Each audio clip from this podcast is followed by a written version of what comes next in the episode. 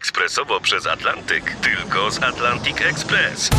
Z nami wyślesz co chcesz, kiedy chcesz, do kogo chcesz i to o 40% taniej. W Atlantic Express wysyłamy wszystko, co chcesz. 1 800 775 7363. Mienie przesiedleńcze, kontenery, paczki do Europy. Atlantic Express to 30 lat doświadczenia i o 40% niższe ceny na wysyłki kontenerów, samochodów i paczek. Ekspresowo przez Atlantyk tylko z Atlantic Express. Został postrzelony prosto w głowę przez nieznanego sprawcę.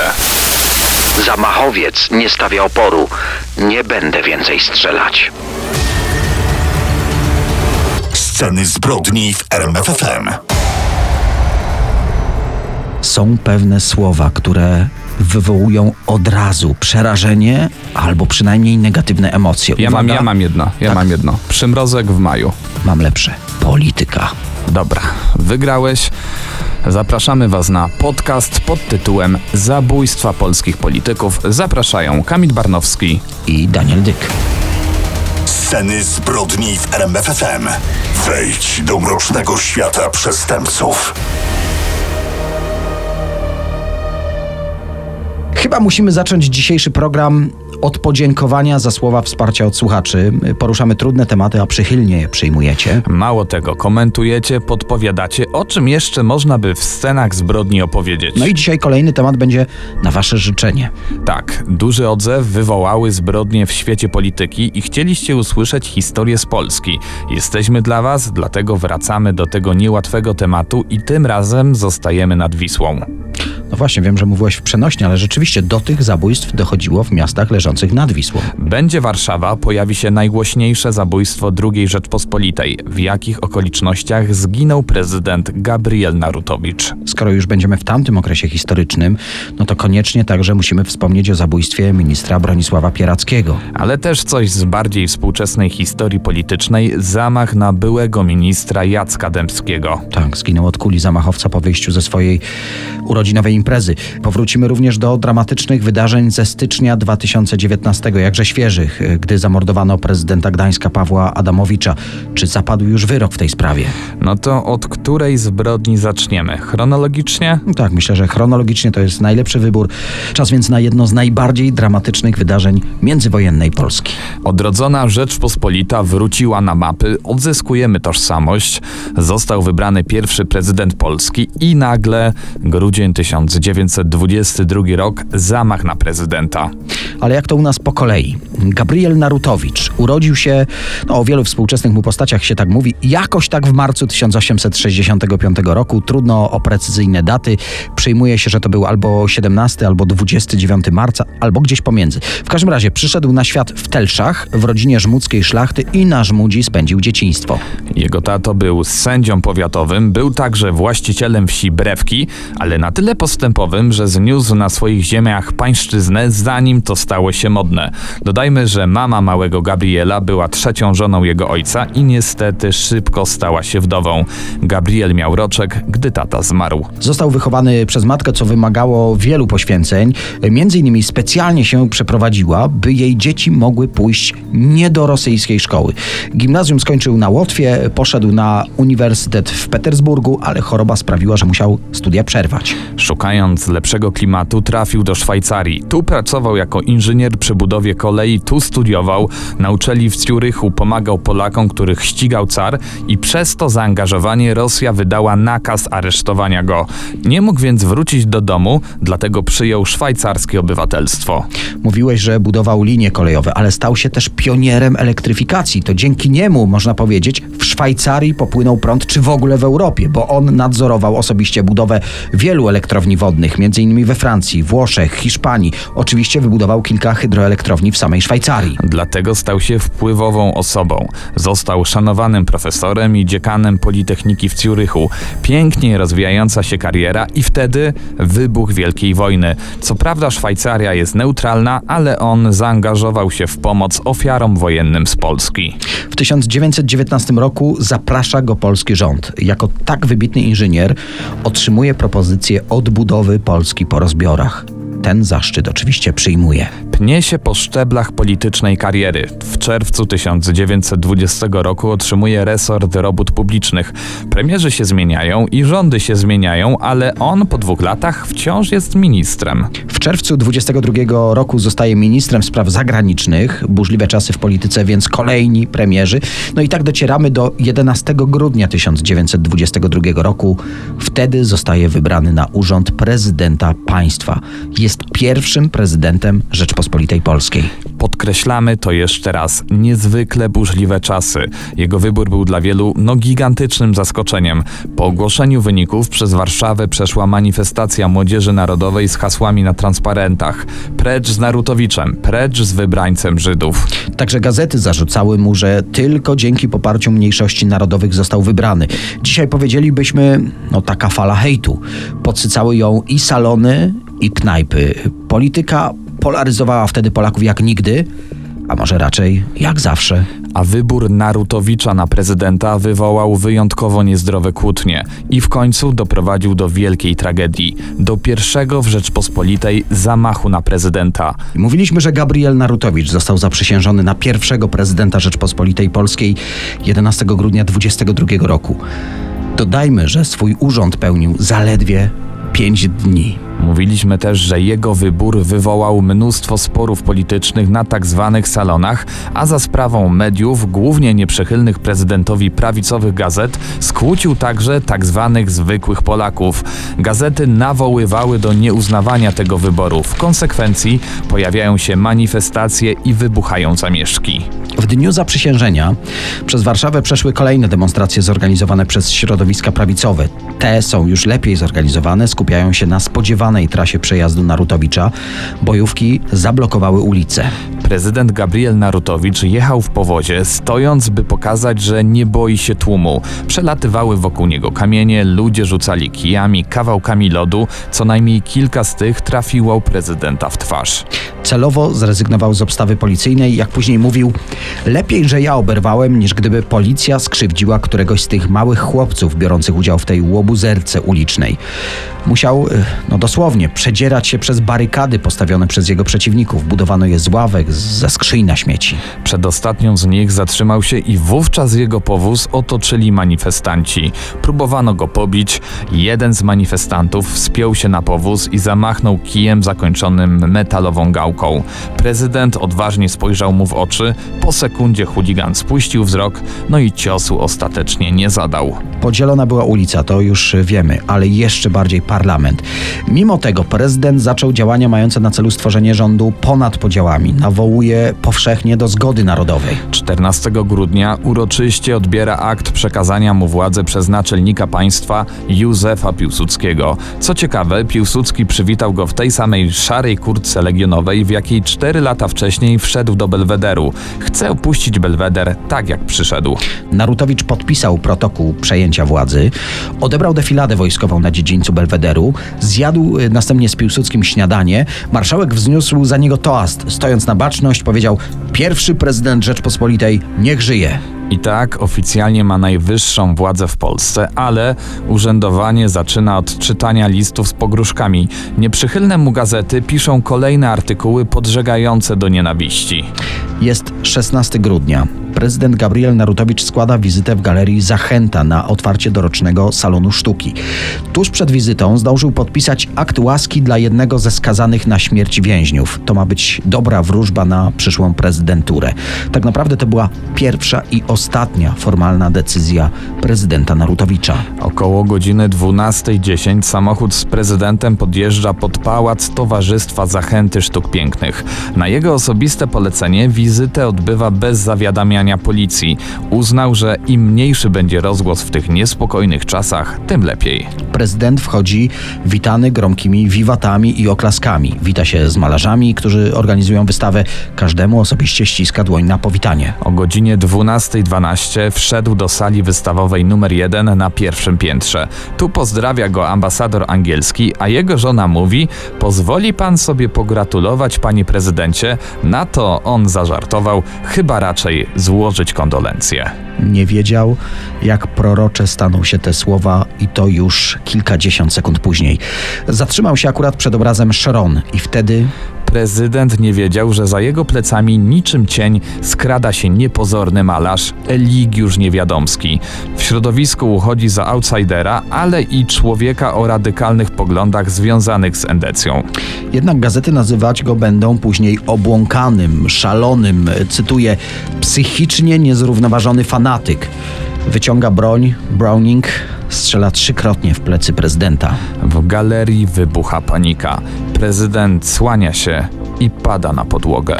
Poetka Kazimiera Iłakowiczówna przyklęka i podtrzymuje jego głowę. W pobliżu jest lekarz, próbuje reanimować, ale ostatecznie stwierdza krwotok wewnętrzny płucny, zaduszenie i w konsekwencji zatrzymanie akcji serca.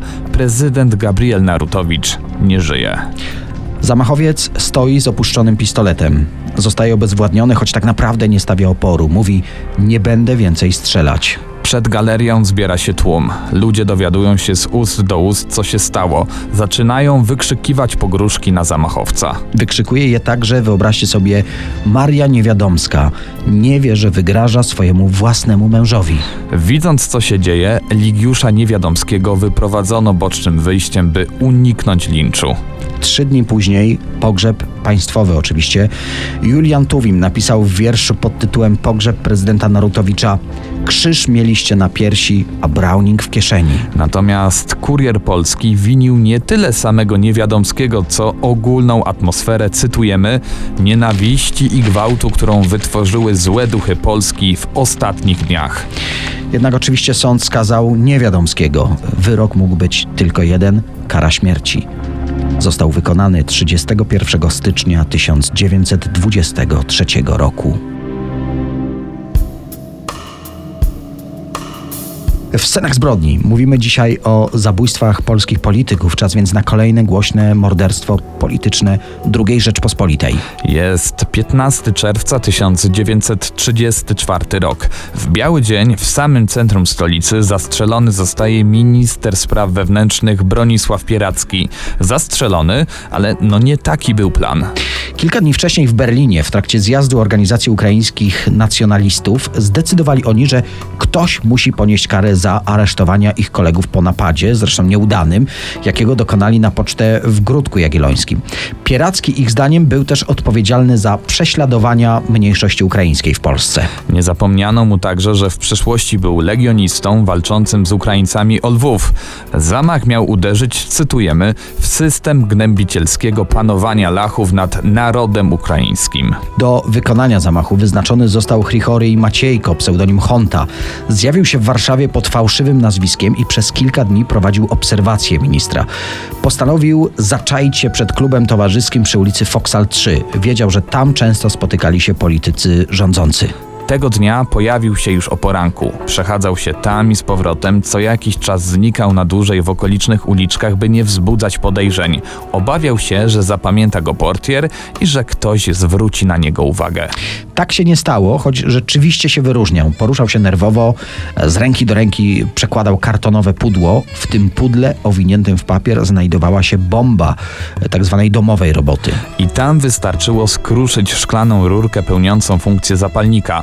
Miało dojść wtedy do reakcji chemicznej, miały połączyć się cukier, kwas azotowy i piorunian rtęci. Około 15.30 długo czekał. Pod budynek podjechała służbowa limuzyna ministra Pierackiego. Minister wysiadł z pojazdu, zamachowiec podszedł do niego no i chciał zdetonować ładunek. A jednak zapalnik wykonano ze zbyt grubego szkła. Nie dał rady skruszyć rurki. Nie ma więc wyjścia. Plan B. Wyciąga rewolwer Hispan kaliber 7,65. Słychać trzy wystrzały. Dwa pociski trafiły w tył głowy ministra. Zamachowiec spokojnie odchodzi. Przeszedł nawet tuż obok policjanta, który dopiero po chwili zorientował się, co się stało i zaczął pościg. W pościg ruszyli przypadkowi świadkowie. Zamachowiec złapał się przejeżdżającego tramwaju. Wydawało się, że ucieknie. Wtedy kierowca ministra zawrócił limuzynę i zaczął jechać za strzelcem. A jednak, gdy tramwaj przejeżdżał blisko bramy jakiegoś budynku, pasażer na gapę puścił się i wbiegł niezauważony do środka. W bramie zdjął kapelusz, zdjął płaszcz, upuścił też rewolwer, no i oczywiście zostawił paczkę z bombą, która była już niepotrzebna. To wystarczyło, by nikt już nie zwracał na niego uwagi. Spokojnym krokiem zniknął w tłumie. Później, jak wiemy, przedostał się do Czechosłowacji, stamtąd do Argentyny. Nigdy nie stanął przed sądem za zabójstwo ministra. Skazano jego współpracowników. Trzy osoby skazano na śmierć, dwójkę na dożywocie i jeszcze siedmioro na długoletnie więzienia. I to bardzo ciekawe, niewiele brakowało, a do zamachu by w ogóle nie doszło. Z dwóch powodów. Y, Zamachowiec zostałby aresztowany. Policjanci prowadzili obserwację jego współpracowników, jednak no akurat właśnie minister Pieracki prowadził rozmowy z organizacjami ukraińskimi. No nie chciano więc zaogniać i tak trudnej sytuacji i z tego aresztowania zrezygnowano. Interesujące jest jeszcze to, że Stepan Bandera zorientował się, że jego organizacja jest infiltrowana, dlatego odwołał zlecenie zamachu na ministra, jednak rozkaz nie dotarł na czas. A co z ministrem? Mm, Wyjątkowo szybko zjawiła się karetka i zabrała go do szpitala. Udało się zatamować krwotok i rozpoczęto błyskawicznie operację. Lekarze dokonali trepanacji czaszki, wyciągnięto kulę. Jednak tętno ministra słabło. O godzinie 17.15 lekarze stwierdzili zgon. Prezydent Ignacy Mościcki ogłosił żałobę narodową.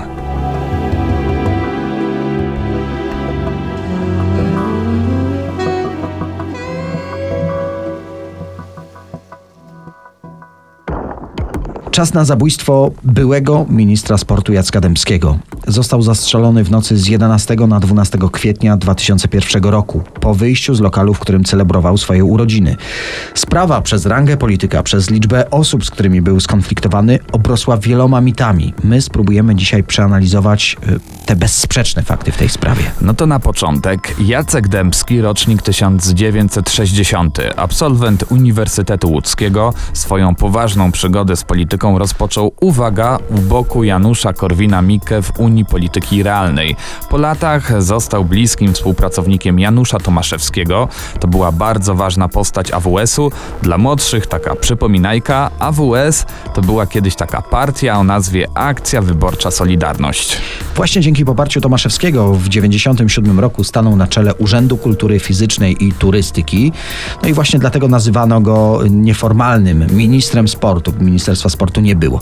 Ale oprócz działalności politycznej był też dyrektorem wytwórni papierosów w Łodzi, komisarycznym zarządcą zakładu spirytusowego. No generalnie kręcił się wokół wpływowych stanowisk. Wróćmy jednak do polityki. Jacek Dębski jako minister sportu zapadł w pamięć zwłaszcza kibicom piłki nożnej. On był skonfliktowany z PZPN-em, a zwłaszcza z jego ówczesnym prezesem Marianem Dziurowiczem.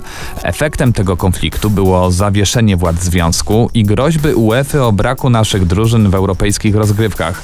Do tego jeszcze strajk drużyn w ekstraklasie generalnie działo się. No na tym nie koniec. W 2000 roku udzielił głośnego wywiadu, w którym wskazywał, że wysoki funkcjonariusz AWS zażądał od niego kwitów na Aleksandra Kwaśniewskiego i Stanisława Paszczyka, byłych szefów tego Urzędu Kultury Fizycznej i Turystyki. W przeciwnym wypadku kwity miały się znaleźć na niego. W efekcie tego wywiadu w lutym 2000 roku został usunięty z rządu Jerzego Buzka i w zasadzie zniknął z życia politycznego. Według późniejszych informacji, wykorzystując swoją wiedzę i kontakty, miał współpracować z polską mafią. Utrzymywał biznesowe relacje z bossem mafii pruszkowskiej, Jeremiaszem Barańskim, pseudonim Baranina. Wróćmy teraz do tej feralnej nocy. Od kilku minut jest już 12 kwietnia 2001 roku. Wspominaliśmy, że Dębski świętował ze znajomymi urodziny. Był we włoskim lokalu Cosa Nostra na Saskiej Kępie. Przed północą powiedział, że idzie ze znajomą na spacer. Kierowali się w stronę mostu poniatowskiego. Po chwili Jacek Dębski został postrzelony prosto w głowę przez nieznanego sprawcę. Od razu było jasne, że padł ofiarą planowanej egzekucji. Kilka godzin później jeden z najbardziej kontrowersyjnych polityków lat 90. zmarł w szpitalu. Lekarz operujący polityka stwierdził później, rana była bardzo ciężka. Myślę, że była śmiertelną, niezależnie od czasu udzielenia pomocy. Były polityk został zamordowany w nocy z 11 na 12 kwietnia 2001 roku na Saskiej Kępie. No to przejdźmy teraz do śledztwa. Na początku wszyscy zastanawiali się, dlaczego w ogóle zginął Dębski. Wiele osób sugerowało, że mogło być to pokłosie wspomnianego wywiadu, w którym wskazywał, że był szantażowany przez wysoko postawionych polityków AWS-u. Przypomnijmy jeszcze, że AWS razem z Unią Wolności tworzyła koalicję rządową wtedy, jednak ten trop później okazał się nietrafiony. Wielu naszych słuchaczy być może zastanawia się, kim była ta kobieta, z którą wyszedł na spacer były polityk. Była to 26-letnia Halina G., pseudonim Inka. Mm, Kobieta po morderstwie, którego była świadkiem, uciekła z miejsca zbrodni. Dopiero nad ranem zgłosiła się na policję i opowiedziała o całym zdarzeniu. Inka przekonywała, że nie widziała, kto strzelał do Jacka Dębskiego, a uciekła, no bo po prostu była w szoku. Jednak późniejsze śledztwo zdecydowanie zaprzeczyło wersji zdarzeń prezentowanej przez kobietę. Ważną rolę w śledztwie odegrał jeden z restauratorów, który w momencie zabójstwa przypadkiem był przed swoim lokalem. To on słyszał strzał, to on zadzwonił na policję, widział też, że kobieta towarzysząca Dębskiemu rozmawiała krótko z mężczyzną, który strzelał. Zaraz po tym stali chwilę nad ciałem postrzelonego i uciekli w przeciwnych kierunkach. Wszystko wyglądało tak, jakby kobieta wystawiła killerowi byłego ministra sportu. Kobieta szła kilka kroków za Dębskim, aby celu nie zasłaniać. Według śledczych zwracała na siebie uwagę nie tylko nieprzeciętną urodą, ale jeszcze bardziej mocnym charakterem i gigantycznymi możliwościami manipulacyjnymi. No, była stworzona do pracy w wywiadzie. Dzięki późniejszym zeznaniom Inki, która zgodziła się na współpracę, wyszło na jaw, że mężczyzną, który strzelał do Jacka Dębskiego był Tadeusz Maziuk, pseudonim Sasza, morderca na zlecenie. Natomiast całą operacją z Wiednia miał kierować wspomniany już Jeremiasz Barański, pseudonim Baranina. Znalazłem informację, że po tym jak Dębski stracił swoją posadę w rządzie, no nie miał konkretnego planu na życie. To właśnie wtedy na jego drodze pojawił się Baranina i to on początkowo zabiegał o tę znajomość. Jacek Dębski udzielał pożyczek lombardowych, na których nieźle zarabiał, ale jak to w tym biznesie, no nie każdy klient wywiązuje się z umowy. W pewnym momencie były minister przekazał bossowi Pruszkowa 400 tysięcy dolarów na inwestycje. Po jakimś czasie domagał się oczywiście zwrotu pieniędzy. One w jakiś magiczny sposób się ulotniły, dlatego groził, że jeśli ich nie odzyska, powiadomi służby specjalne. I tak Baranina postanowił rozwiązać tę sprawę no po swojemu. Ostatecznie w tej sprawie jedynie Halina G., pseudonim Inka, za pomoc w zabójstwie została skazana na 8 lat pozbawienia wolności. Tadeusz Maziuk, Sasza i Jeremiasz Barański, Baranina, powiesili się w areszcie przed wyrokiem sądu. Dodajmy jeszcze, że Baranina powiesił się na pasku od spodni, a Sasza powiesił się na prześcieradle pod prysznicem. Jednak to może nie być koniec tej sprawy. W 2008 roku dziennik wprost dotarł do informacji, według których był jeszcze jeden płatny zabójca, który strzelał tego dnia do ministra. Jego tożsamość nie została ujawniona, wiadomo jednak, że nadal ma przebywać na wolności. Ten wątek dotyczył potencjalnej współpracy Jacka Dębskiego z Urzędem Ochrony Państwa, którego miał być tajnym agentem.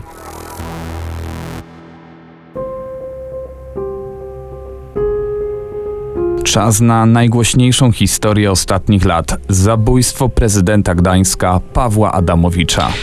Wszyscy zapewne pamiętamy te tragiczne wydarzenia. 13 stycznia 2019 roku, finał Wielkiej Orkiestry Świątecznej Pomocy. Około godziny 20 prezydent Gdańska wyszedł na scenę, żeby świętować tradycyjne światełko do nieba. W pewnym momencie na scenę wdziera się napastnik z nożem. Mężczyzna trzykrotnie dźgnął Pawła Adamowicza w klatkę piersiową. No, to wszystko rejestrowały kamery wideo. Stefan W. zabrał następnie mikrofon i wykrzykiwał ze sceny, że zamordował Adamowicza, bo jako niewinny siedział w więzieniu. Rany okazały się niezwykle poważne. Lekarze byli bezsilni. Prezydent Gdańska zmarł następnego dnia w szpitalu. Kraj był w szoku po tym, co wydarzyło się w czasie finału przecież charytatywnej imprezy. Ogłoszono żałobę narodową, organizowano marsze pamięci. Nie tylko mieszkańcy Gdańska solidaryzowali się przeciwko przemocy. Powiedzmy teraz kilka słów o napastniku. W momencie morderstwa ma 27 lat. Jego znajomi twierdzą, że od czasów młodzieńczych zachowywał się agresywnie. Zażywał sterydy i narkotyki, głównie kokainę oraz amfetaminę. Według relacji, które znalazłem, utrzymywał się z przestępczości, głównie to były kradzieże, liczne napady i rozboje. Któryś z jego znajomych y, powiedział w jednym z wywiadów, że wiedział jak wbić nóż, żeby zabić. Zresztą prawdopodobnie nie był to jego pierwszy napad przy użyciu noża. Można znaleźć też informację, że z usług Stefana W. korzystali ludzie ze świadka przestępczego. W 2013 roku napadł na trzy placówki bankowe i finalnie został skazany na 5,5 roku więzienia. Tam według współosadzonego miał dwie osobowości w zależności od dnia, po prostu był nieobliczalny. Po wyjściu z więzienia y, zmienił się podobno całkowicie. Zaczął przypominać fanatyka, który chce wyrównać rachunki z tymi, którzy wsadzili go do więzienia. No i właśnie tak niestety trafiło na Pawła Adamowicza.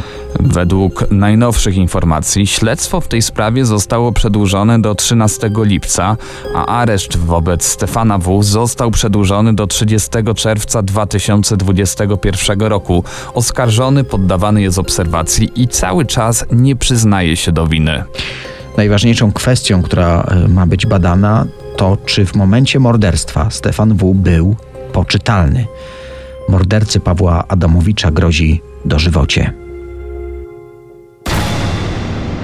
Zastanawiając się nad brzmieniem niektórych wyrazów, powiedzieliśmy polityka i tym tematem zajęliśmy się dzisiaj. I ty wymieniłeś jeszcze przymrozek w maju. To co w ostatnią majową niedzielę zajmiemy się przymrozkami? Nie, nie, no postaramy się o bardziej mroczny temat, przecież to są sceny zbrodni.